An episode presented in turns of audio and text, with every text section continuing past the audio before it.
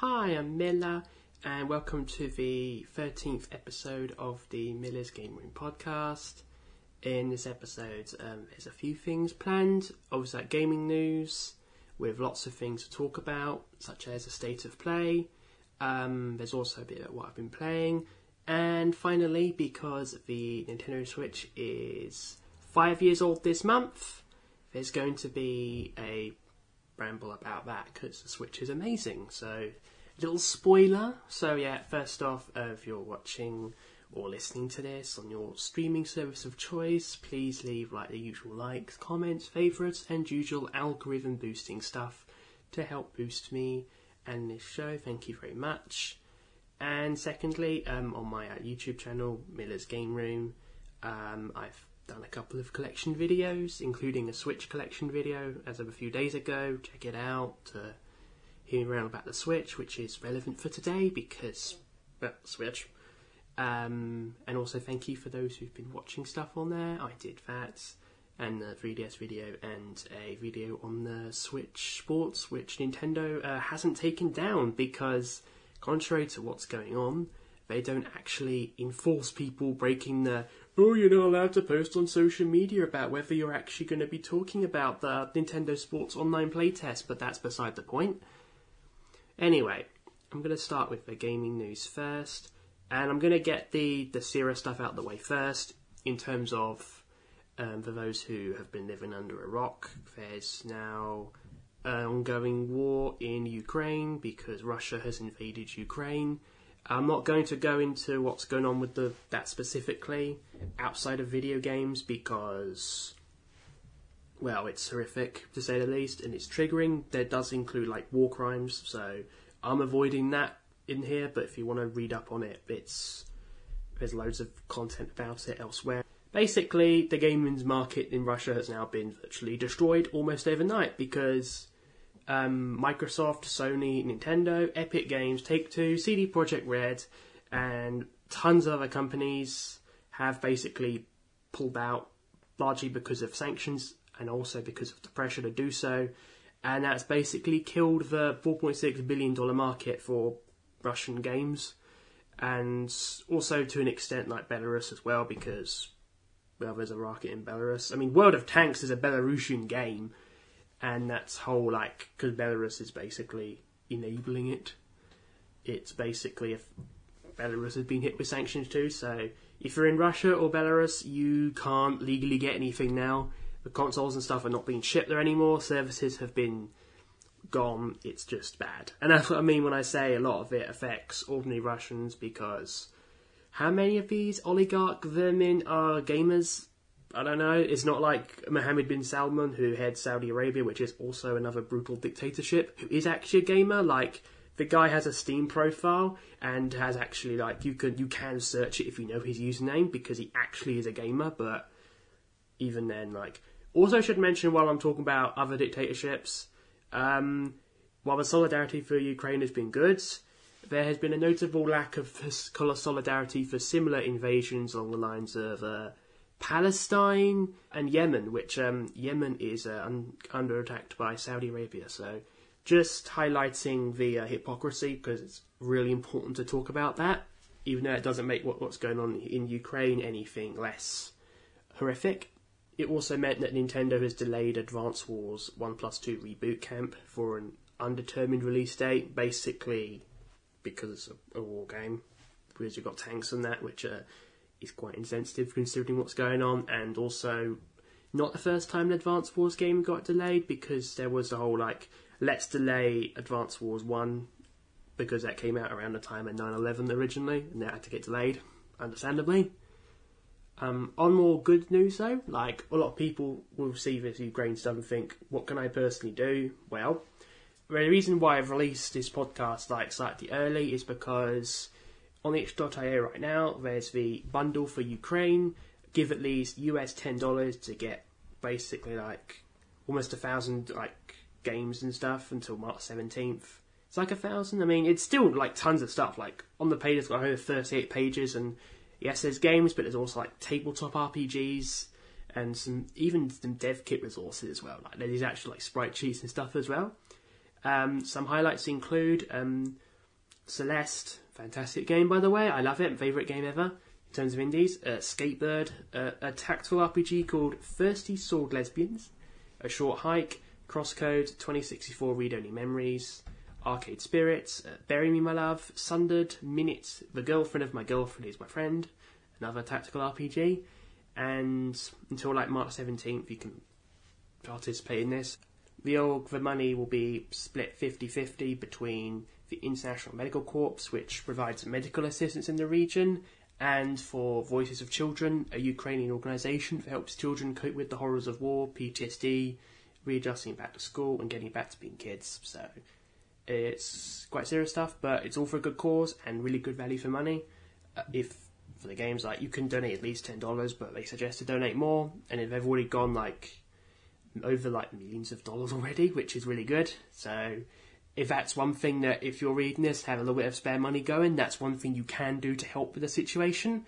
I also especially emphasise that you're in the UK because of Brexit red tape. Basically means if you're trying to get things shipped to Europe, it's going to get held up at the border because of the EU uh, third borders controls, which is standard for all uh, non-EU member states. Which I'm just saying because a lot of people in the UK have been in good faith sending items, but it just gets held up or can't be delivered, then it's just just donate money instead, if not to something like this, but to something else. Anyway, I said the heavy stuff would be first, and I'm going to not talk about that anymore. So that's not going to hear anything more about the Ukraine, but I wanted to get it done first because, well, you know, I don't want to dwell on this. So moving on, we have the Sony did a state of play, and um, I'm only going to talk about what interested me because there's a lot there, and First off, they said focus on our Japan developers, and it's like Sony are acknowledging Japan, and it's like Sony have become increasingly like we only care about the West in recent years. So it's like the fact they're choosing to focus on Japan for this to play was good indeed. Um, first up was a Ghostwire Tokyo now has a free to play companion visual novel out now ahead of the game's release. So yeah, I honestly didn't expect that game to have a companion visual novel. So that sounds cool. It's really good that that exists. I'm not gonna play it because I don't have a PS5. I don't have a PC. A, well, I do have a PC, but I don't want to play Ghostwire Tokyo on PC, and I don't think my PC can run it. But I don't know, and that's not to be for a long time anyway. So anyway, next thing was uh, Square Enix announced Valkyrie Elysium for PS5, PS4, PC due out later this year. So brand new Valkyrie profile game, next entry in that series. It looked great, and uh, I like Valkyrie profile Lenneth, so this one does look like something I might potentially be into. So keep an eye on that. Other game that Square Enix announced that I was interested in is the DioField Chronicle, real-time strategy RPG. So literally just after Triangle Strategy come out, they announced this next game, which is also dated for 2022. An interesting thing about this is that it's co-developed by Lancarse, which, if you know who they are, they're like a usually like a support studio or something like that. When they, depending on what they work on, they help make um, the original Etrian Odyssey, um, Etrian Odyssey Two, Persona Q2 as well from Atlus, Lost Dimension, which was a game that um, they that developed with Furyu, which is the company that also did the Alliance Alive, and most recently Monark, which Lancarse did assist with that and also they did a bunch of Japan-only licensed games as well, which is a long list. Which um, I'm not going to cite here, but let's just say a lot of them feature Doraemon, and if you do look at the box arts, you might recognise them. All right, uh, next up, um, there was the New Games Plus Expo announced for March 31st. This is a annual event that's been going since 2020, where the niche publishers get together and advertise their games together in this little combined event, which is I think is really cool because it's basically Nintendo Direct, but for these smaller companies like NIS America, Idea Factory International, Aksys Games, Playism, and some other companies like Natsume. And that's kind of the vibe. You get these smaller indie games, and if you're into like smaller scale games from those kind of companies and indie devs, it might interest you. And I'm not sure how what's going to come this year because I noticed that compared to the last couple of years, a lot there aren't as many big names this time. Like Sega and Atlus aren't there, and So it kind of potentially could be a bit lacking because of that, and also not like no Spike Chunsoft or PQube or Xseed. So it might not be as good as I was hoping, but I'm still going to tune in because I think NISA might announce Labyrinth of Galleria, which is, well, you know, the layer most recent um, first party Nippon Ichi software game to get released in Japan that's not a visual novel and hasn't been announced for the West yet, so I think they'll probably pick it up. I hope to see like more VN stuff from NISA, but I don't think I will because they have tons of Nippon Ichi software VNs that came out in the last couple of years they've not touched. I've talked about one of them, Furaiki 3, no Furaiki 4, I don't know 3, but it's not the point. And Idea Factory might have Birushana and hopefully something else as well. It'd be nice, but well, I'm gonna just I'll tune anyway, but I'm not expecting much. It's um I don't remember the exact time. I think it's like um it's definitely PT. I think it's like 10 a.m. or 2 p.m. or if way it'll probably like late in the evening or something. I'll I'll like I don't remember, but I'll I'll make sure I I'll talk, address it in the next one. Um, also, uh, Chaos Head Noah and Chaos Child bundle pack coming west for Switch on October 7th with a little Steelbook launch edition and some minor cosmetic DLC, which is uh, nothing of value really. It's basically uh, cosmetic, like costumes. It's basically very mild ecchi, and it's like one, why, and two. Ugh, some people were complaining about censorship because one of the outfits isn't included, and uh, what I'm like is, uh, fuck off, mate. Either way, this is a, a Spike Chunsoft Inc. title which they're publishing here. It was, it's the Chaos Head Noah has never actually been released in English before. It kind of was a notorious title for not being something that could be released in the West, and the rumor was that it was because of the engine. And as it suggests with the press release for the game, or either not for either in Japan or here, it was using the new like Mages engine. So I think what happened is when the game was re-released for Switch, it was ported as well. Um, so far, there's no news on other platforms, but I think Chaos Head Noah will eventually come to PC. Chaos Child has been out in English for several years now. It came out, um, I think it was in 2017 for PS4 and the Vita initially, and then Spike Chunsoft Inc. brought over to PC, which is um, a thing. So you know. Um, finally, um, for um, Oh no, I've got one, two things left. Um, first off, something queer based. Uh, indie game Haven from the Game Bakers added some same gender couple alternatives, which is really cute. Look, free update with um, they added um, so like in the game there's like a couple that's heterosexual, but you can basically alternate them. So you can either have um, which versions of Yu and Kay to play as. So instead of it being a straight couple, you can have lesbian or gay relationship. It's really cool. I've not played uh, Haven. I want to play it, but I definitely want to now. I remember a while ago there was a limited run games physical release that went up, which um, I'm kind of hoping has been delayed so this can be included on it for preservation's sake. But I don't know what happened with that because I wasn't able to get it, even though I'd like to track it down someday and play this game. So you know, I hope um, it's the hype is worth it because you can be in games, which is fucking amazing. And have tears in my eyes, because being gay is fucking cool. Alright, finally the last uh, bit of gaming news, which is a uh, going to be a bit of a joke. Um, Babylon's Fall. That's it, that's the joke. It's out. It's a, it exists. You can walk into a game shop and buy this physical copy. A week after Elden Ring came out. And there were no reviews. And there were only 650 odd people playing on Steam during launch day and it was revealed to be a live service game with really bad like design. And it's funny. It's really funny. Because well first off there's a caveat that obviously i do feel a bit sorry for the devs on the ground who likely didn't have any say in these terrible de- decisions that were made to basically have it to be live service shit. But Square Enix and Platinum Games are basically like, oh, we want to try to broaden out into live service and crap like that, where fuck longevity, let's just uh, turn this game into a uh, fee to play microtransaction economy that only favours that those willing to put in money or those coerced into putting money for addicted gameplay design, which is quite common for neurodivergent people, which is also why I don't play games like this. And and it's just fuck fuck single player campaigns and fuck that kind of thing. So all I've got to do is uh, laugh. So uh, just imagine the, t- the obnoxious Tidus laugh from Final Fantasy X. I act as if I've played the game to completion and I haven't because I got put to sleep because 2000 Square Enix cutscenes that are unskippable is just literally draining on me. But um, anyway, ah ha ha ha ha, ah ha ha ha ha ha. I'm moving on. Um, either way, um, it's for the best. So I am uh, looking forward to it coming out that it's absolutely bombed, and hopefully Square Enix and Platinum Games will be like, "Oh shit, moving to this is not a good idea."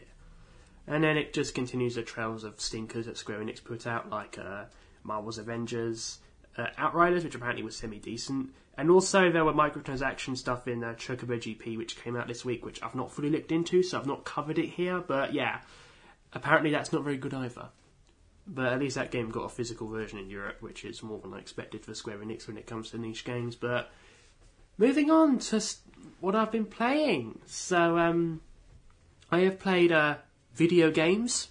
So, the first one is uh, the demo for Kirby and the Forgotten Land. So, uh, first off, it's cute, it's Kirby, it's lovely in 3D, the visuals are nice and colourful, it's such a vibrant world, it's basically Kirby combined with Super Mario 3D World. So if you've played Super Mario 3D World or even Super Mario 3D Land, you'll know what the structure is. It's basically like a um, 2D, 3D plane. The, there's a linear course, so it's not open world. So it's not like Mario Odyssey, for example. And you can go around the levels. There's optional goals like like um, finding hidden items and like blowing off a garage door and stuff like that, and hidden tasks and hidden waddle dees, and it's really cute. And there's a boss at the end, which is cool. But there's a harder difficulty as well, which I tried, and it's not that much harder, but I'll play on it. So I do like it, and I do want to play the full game. Don't know what happen. I'd like to play the full game, but when it'll happen, I don't know. Uh, also, uh, Hero Must Die. This was a game that I was posting screenshots of on my Twitter, uh, Gaming Miller, when I'm not getting uh, not talking about games or politics or showing love to my friends and uh, chosen family, I am um, posting screenshots of video games, and that was one I was posting. Uh, this is an um, an anti RPG from Shoji Masuda, the creator of Oreshika. Um, also, um, before I continue, I need to put a content warning because this game does have themes of death and funerals, so it's not like not heavy, but it is it's noticeable. It's it's kind of like a PG twelve ESRBT territory. Nothing really dark, but the protagonist basically he's gone and killed demon lord, and after he's defeated demon lord, he has five days to get affairs in order, which is basically you've got five days to sort your shit out, and in other ways you've got to send heaven for good. And um, starts off really overpowered, but over time he gets weaker to the point where it's it can't do much basically. And it's interesting because the game is built on replayability. So you replay each run. You've got a limited amount of time between like the five days to do as much as you can to do the side quest to like help solve solve affairs because you've got to play a game multiple times to get the endings. And talking to characters and doing certain quests for the characters means that they may join your party and many will join your party, and you can become more powerful. So the demon gets weaker. Not demon. The um, the protagonist gets weaker. The guy characters can join the party and can compensate accordingly, and you can start building stuff. And um, yeah, it's really unique because every ending you change, it subtly changes the story. And then at the end of the game, when you've done your run, you get like tallies on what ending do you get. You get you, you have the funeral where the guy's either in the grave or depending on what ending you get in the, the church and you the people that you meet come up to you and often leave tributes or negative comments depending on what happened in the game. And at the end, you get accounts on the mourners and people in tears, which um, is interesting. It's it's quite unique for having a game with endings like that, and there is like a true ending where you can kind of like go through the process of um, getting all these items so that the hero's like curse can actually be broken, so the hero actually lives on, which is interesting. Um, it's interesting. I really like it. It's really it's such a unique spin on RPGs. Like, I um played Oreshika in the past. I have the Vita version of Tainted Bloodlines because that's the only Oreshika game we got in the West. That version did get physical in Asia, which I do have, and uh, much like Hero Must Die, it's also it's really hard to find because the Hero Must Die physical was via limited run because that was actually a game that I had in my Switch collection video, and I hadn't played. I was like, you know what, I think I'll play this. So I got something to play while I've got time before late in the year Xenoblade comes out, and I play nothing but Xenoblade Three. So it's going to be quite interesting, and it was. Uh, the gameplay was good. Like the battle system is quite simple. It does get more complicated when your hero does get weaker because, like, the, at the start, it's like try to do the hard bosses now, and you can kill them and have help of a really overpowered hero, or you can do it later, where you, while with more party members, you'll have a weak hero who won't be able to do as much, and actually starts forgetting skills. And it's quite unique. Aside from that, the battle system is fairly basic-ish, but that's fine. Um, music-wise, um, in many ways, it's quite similar to Odyssey because there's an FM synth and a remixed orchestrated synth, and you can switch between them, which is really cool. Um, visually, um, it is low budget. Bear in mind, this game, Hero Must Die, was originally a mobile phone game from 2007, and then it was fully remade for the Vita and was published initially in Japan physically for the Vita by Nippon Ichi Software, which is how I come to know its existence. And that never came over, so the fact it came over later via Deca Games for the Switch, PS4, and Steam is a really good thing. It's you can tell it was originally a Vita game, like a lot of these like Vita games. I'm glad to see it getting a second chance. I would recommend you play it to get a guide because if you don't know where to get all the items, you will spend a lot of time um, basically trying to get items and you're not trying to get them, which basically all while your hero gets weaker. So I'd suggest for your first route time through the game to play it like don't look at a guide and just do what you can explore to get a feel for it, but then future endings and future runs use a guide. Alright, and on to the main part of this episode, the topic where I'm going to do a little uh, retrospective on the Switch because it came out um, six years ago 2017, 18, 19, 21, 22. Uh, no, five years ago. It doesn't matter, but long time, million selling console now, which is really, really cool. That's always to be appreciated with uh, in video games because very few consoles make it to the 100 million sold mark, especially consoles that are as good as the Switch. So, I am going to talk about my experience of it and my little story, if that makes sense. And I'm hoping that uh, people can share their memories too because the Switch is incredible. So, uh, first off, um, I got my console since like late 2017. So, around like Christmas time was when I actually like had the console and could like fully check it out. Because at the time, actually, this was during my year abroad in Japan. So even if I got a console, I wouldn't have been able to take it to Japan. Like I could have done, but it was a bit too, you know, risky taking a console at halfway across the world. And I um instead took my, my Vita at the time, I think. And I did. I got to play a few things on there, including the incredible Taro and the Mask of Truth but it's not on Switch, which um, I'll get onto later actually. Um, so I took the other consoles, and we're still getting games for the Switch actually. So even though I didn't have a Switch yet, I was still getting games for it to actually play when I got it because I started building a little collection. It went back as far as like Cave Story, so technically I was getting games since the console came out virtually. Except I later went on to sell Cave Story because fuck Nicalis, and also the game was kind of eh for me, but that's a whole other thing. Um, so I um, was very excited, and I've got a kind of unique little story on the Switch because I'd actually like had a bit more experience with the Switch before it came out, so to speak, which I'll get onto in a second. So, as anyone will know, Nintendo did a um, like a worldwide reveal, like stream on the Switch, what it was, and showing some of the games it would launch with. And I tuned in, I watched it live, and I was basically sold on it straight away for a few reasons. Um, a lot of it was because of the software. Also, the hardware appealed to me. The old hybrid system, be able to take it on the at home and and on the go.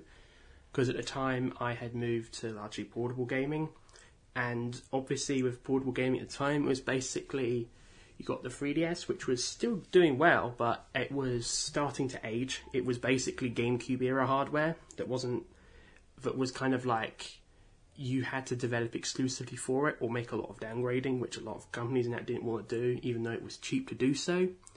And you have, then you had the Vita, which now I love the Vita, but at that point it was basically like in terms of mainstream appeal declining. Like now, I think 2017 was like the last year we began to get really major games for it. Like I mentioned, Utawarerumono, but also like Summon Night Six was one as well, and a bunch of other games as well it was around that time, and after that, it would fade out, and it was already something where a lot of companies had largely moved on from it because of the sales, which is fine, and like the Vita is great, but there needed to be a replacement, and Sony wasn't willing to provide the replacement because, well, the Vita is, well, the Vita, and they made that decision. You may not agree with it, but that was a decision they made, but it did leave a gap, and the Switch will fill that gap.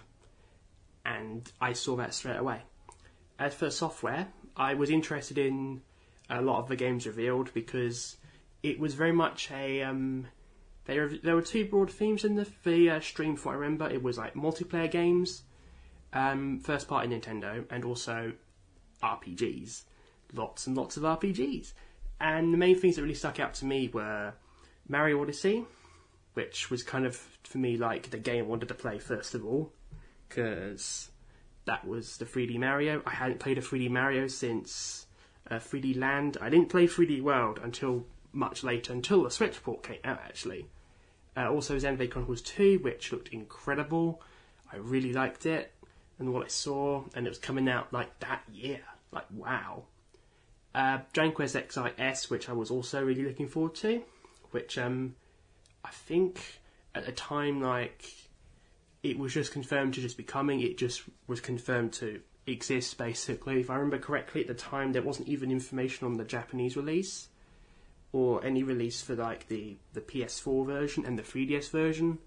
I don't fully remember, but at the time it was like uh, I don't fully remember, but at that time it was still kind of up in the air what was going on with DQXIS. So for me, it was like, I'm glad it's coming, and I'm glad because I on to get that, and much like Xenoblade, those games are fantastic. And also SMT5, which uh, was just announced. It was basically Atlus dropping this, like, we're developing this, like, like far too early, but it was there, and it definitely like uh, piqued my interest significantly, which I'm really chuffed to have. It was interest.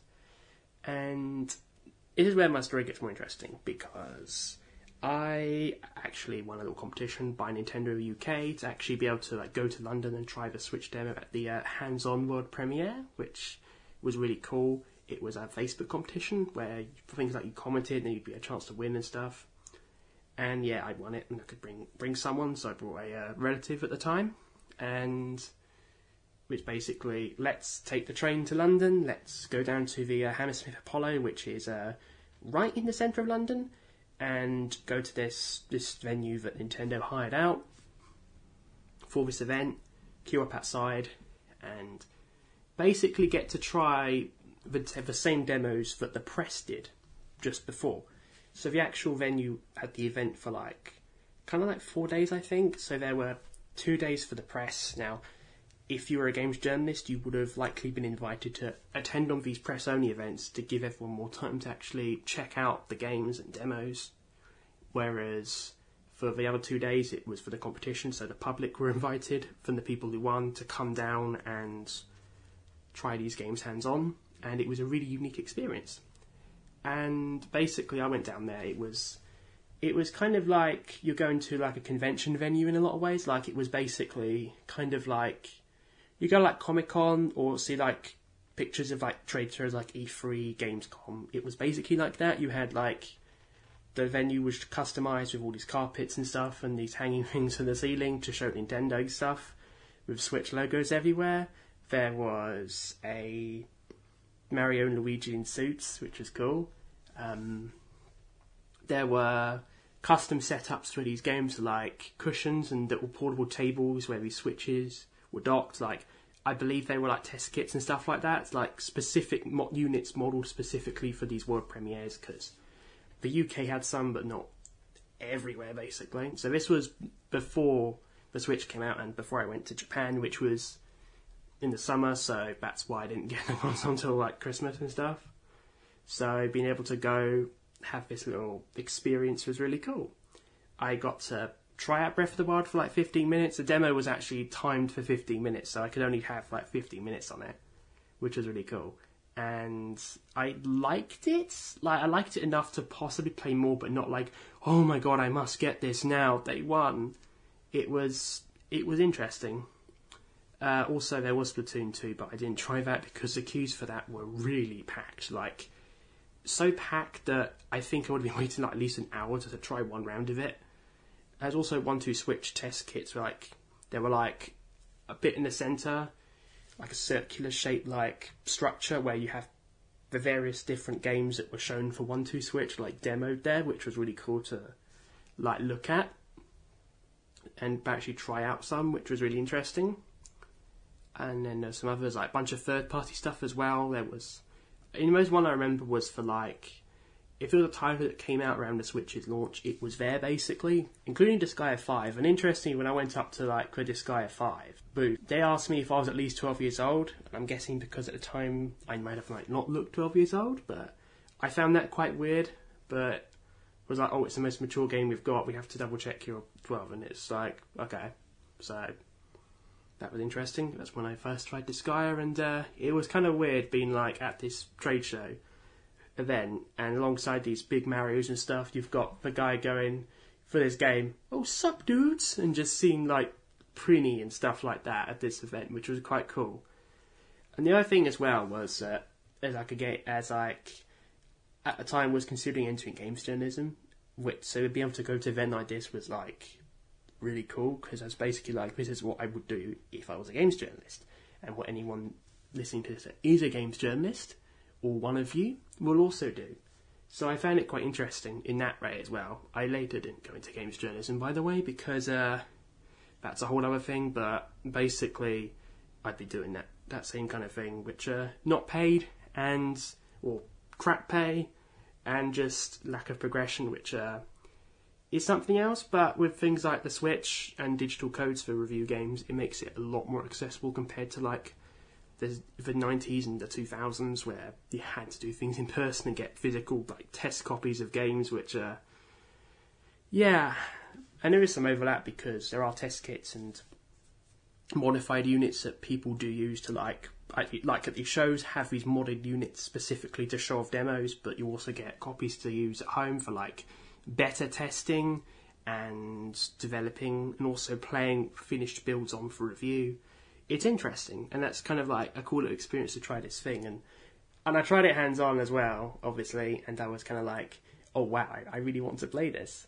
And like, if I wasn't sold before, I was definitely sold then. And it was like, oh, I'll just work to get it and start get it at Christmas. So that's basically started from there. Started putting money towards it and uh, getting games where I could, and so I'd have a nice little collection to start with when I finally got it, which uh, is cool.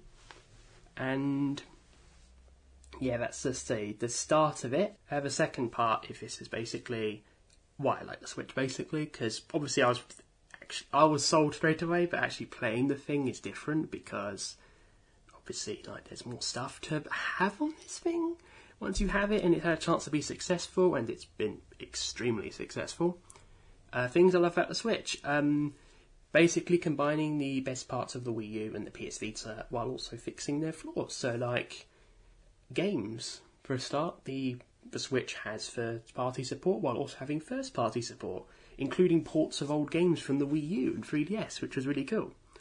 And and in terms of third party support, like it basically combined all the worlds that I've I liked in other consoles, and on the the Switch Vita, like PS3, 3DS, etc. So like Nintendo first party, third party support from Japanese devs, uh, visual novels because at the time visual novels tended to not be on Nintendo platforms. Like there were some on like the DS and the 3DS and even a few on Wii.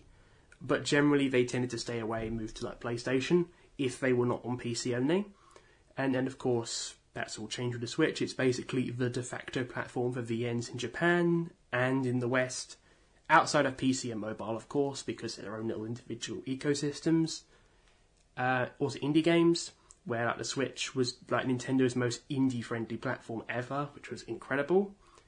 Uh, Western AAA games to ex- an extent, like there were lots of ports, not so much now because now the PS4 and the series are out. It's basically, you know, well, the Switch isn't powerful enough for all these really powerful games coming out and made now, which is fine. Limited physical market, which is basically like the limited run games, special reserve games, Eastasiasoft, Play Asia lineup, that kind of thing. Started on the Vita, it's moved over to the Switch, and the same audience that would buy these limited physicals on the Vita and the PS4 to a lesser extent are also on the Switch, which is really, really cool. And On a related note, import market for Asian English physical releases. Like, these always kind of existed in the past a bit, like, obviously the Vita and the PS4, but even things as far back as, like, the PSP with Final Fantasy III's Japanese physical version having English text, and on the PS3 having, like, a, a copy of, I think it's called Rain or something, where there was a first party PlayStation title that got a physical in Asia, but not in the West. Like it always happened a bit to, in the past, but it kind of exploded in the last like five or six years with like lots of import titles appearing, like Super Wars getting English releases in Asia, and now the West digitally. Square Enix RPGs like the Saga remasters, Final Fantasy physicals, and a ton of other things as well, and like multi-language VNs like from Prototype, which um, you go on the eShop, you'll find the vast majority of the those prototype VNs there have physical versions in Japan with English text and just things like that. Atelier bundle pack releases and re-releases in Asia and just stuff like that. It's incredible, and especially so many are like re-releases of older games, so they're actually like in many cases like more affordable than the actual old originals themselves, which is incredible. And I love it. And I wish I could get more of these import physical VNs because they're well, that one, they're incredible, and two, I want physicals, and three, they're often more quality life releases, and having this little shelf of games that really like embodies my taste would be cool, and being able to have this blend of everything is just incredible. Obviously, like HD portability, like on the Vita, was a huge draw, as well as like the OLED, which is on the OLED Switch, and having had an OLED Vita, I know that's amazing.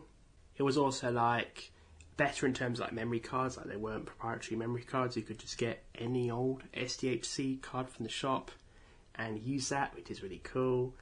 And it's just really cool. Like you can like getting digital is more viable on the, the the Switch than the Vita, whereas the Vita was like you had to pay for overpriced memory cards or track down physical games, which it was often better for, for the physical space on the console's SD card to go physical, even if you want to go digital. Whereas if the Switch, if you wanted to go digital, it's much more affordable, even though I still wouldn't anyway.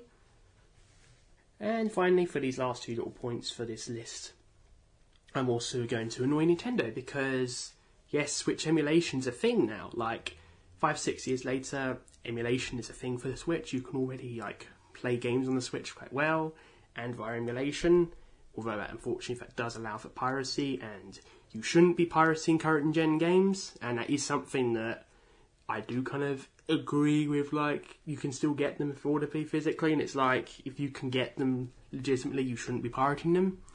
But at the same time the fact that emulation exists means despite what Nintendo thinks long-term preservation for Switch games is firmly on the table. And then when they finally discontinue support for Switch games you can then you can pirate them. But also, fan translations are starting to pop up. So I have kind of looked at like GBAtemps and stuff like that before starting this recording, and there are a few things like, for example, a fan translation in progress for the Tsukihime remake, which is on Switch now for the first part and probably will not come to the West. Uh, there are translation patches in the works for the Umineko and Higurashi Switch versions, so the When, the when They Cry games, which came out like on the Switch a while ago, and honestly, I was hoping they'd get localized, but at this point, they're probably not going to. Umineko Gold was actually announced for a PC localization, but this was like literally years ago now, like at least like 2019, and it's still not been out, and it's basically been dead for like two years at least. So it's not happening at this point. And also uh, Dokapon Up, which is the um, the Dokapon Cross Utawari no game from Aquaplus. So yeah, I did mention Aquaplus earlier with Mask of Truth, and uh, while on the topic of that, pretty much all the devs I was hoping to have moved over to Switch now, like NIS, Atlus, Falcom, Nintendo, indie games, uh, even Idea Factory to a lesser extent, all the Otomate stuff. Uh, is a sole outlier. Like they did release the Dokapon Up game, but that's the only thing they released, and only in Japan. But I, I really want to see other games like White Tavern 2, um, the Utah series, obviously, the Tears to Tiara games on Switch, and even better in English. So I suspect it will happen starting this year because you, you can't ignore a 100 million plus selling console. You just can't, especially in Japan because there's no really no real alternative, and the PS5 is basically uh, not really selling. So, and even the Xbox Series X is outselling the Xbox One in Japan now, which is uh, something, I suppose. And yeah, I would have. Uh, I actually thought saw such potential early on. I was considering having a uh, a full VN collection for physical VNs on the Switch, which uh, I haven't done, by the way, because one, money, and two, I'd have to have a couple of really problematic turds in the collection, which I really don't want to have. Um, and yeah, I just abandoned that. But I kind of summed up. Whereas if I'd been able to really get on board with collecting Switch games, which uh, hasn't happened as much as I wanted to because of various extenuating circumstances, I'd probably have closed like 100 games easily because that's how much I love the thing. I would have happily like gone for like collecting every single game I wanted if like my circumstances were different and I had like more stable like income where I could like spend get these games all day one and just have shelves full of Switch games because I just love a handheld that much. It combines everything that I wanted basically, and that's amazing. And and also the fact that I haven't I like I love the Switch, but I have also missed a lot of games on it that I wanted to play because I've been playing backlog games from other formats like on the 3DS, for example. I've been playing through RPGs I missed out on. So it means games like the Cross Zone games from last year, like no, only the first one, but second one's this year, hopefully. Um, and there's also like HMLC stuff, the um, Radiant Historia, SMT, uh, Stellar Glow, Seventh Dragon 3, all these other RPGs I missed out on, and some of which will probably never come to Switch. But it's still like, it's worth it to play old games as well. And hoping to fully dig into the new Switch stuff as well. Like, I've not actually played um, any of the Square Enix stuff on it, apart from Dragon Quest XI, so you know, I'm uh, the fake gamer for not playing Square Enix RPGs. So that's a thing. Um, also, like other games that have noteworthiness to me and the memories I've got associated with them. Um, first off, like a lot of people, I played Animal Crossing during Lockdown 1 during the onset of the coronavirus pandemic, which, on a related note, is still game, by the way. It's not over, whether you like it or not. Just saying. Um, also, due to pers- personal circumstances as well, where I was basically uh, not in a very good living situation, to put it mildly, and incredibly still being able to hold on to my Switch collection and other games despite that, which uh, I'll always be eternally grateful for. And it also meant I had my Switch, so when I was needing to look after myself, my own sanity, I could play something like Animal Crossing or backlog RPGs on the Switch and other platforms. It also means games like Xenoblade 1 and 2, Dragon Quest 11S, SMT5, uh, Ys 8 as well. And also been able to try other games, some of which I liked, some of which I don't like as much, but I'm still glad I got to try them, like Splatoon 2, Daemon X Machina, Banjory's switched version, which is currently only exclusive to Japan, uh, Celeste, Golf Story, so much more. Just incredible games. Uh, I will also be like, there are flaws. So before I finish, because it's important to acknowledge that it's not perfect. Like Joy-Con drift, which is a whole thing that people have talked about extensively already. The other one is uh, Forksicles, which is basically code in a box. So you go into a game store and you see that there's a switch case and on it says download required or download code only, no physical game card is included, and it's like why allow these? you shouldn't allow these because it's a waste of manufacturing material. And part of it is because Nintendo themselves made uh, cart sizes too expensive if they're like 64 gig. And because of that, publishers deliberately choose to take the cheap route and not release a physical version. Or have a here's the majority of the game on the cart. If you want to play the rest, you've got to download this patch. And it's in a lot of the ways it kind of defeats the point of having a physical version. And it's infuriating because I feel like that the, the, price, the prices for the carts need to go down because that's what creates that situation.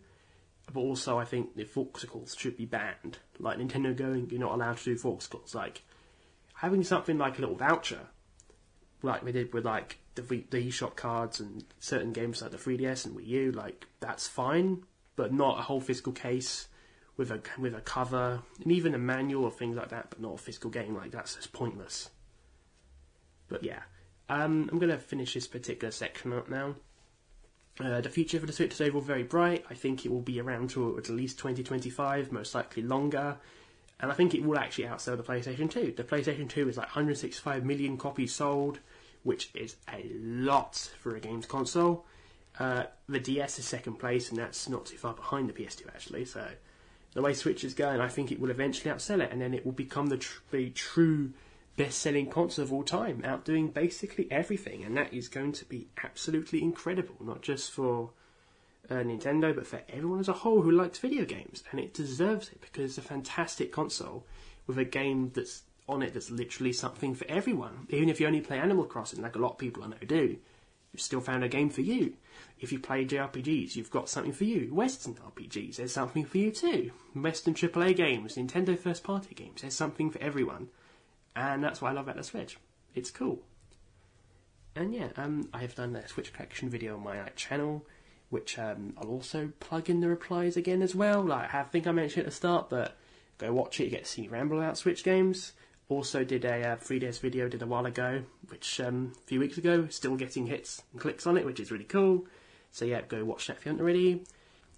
If you haven't like already like like, comment, subscribe, give five star ratings, the usual on your platform of choice, then please do helps the show out and this show grow and become even better than it already is. I hope that's how you feel about it anyway. And thank you so much for spending your time listening to Miller's Game Room Podcast, episode 13. Have a great day. Bye bye.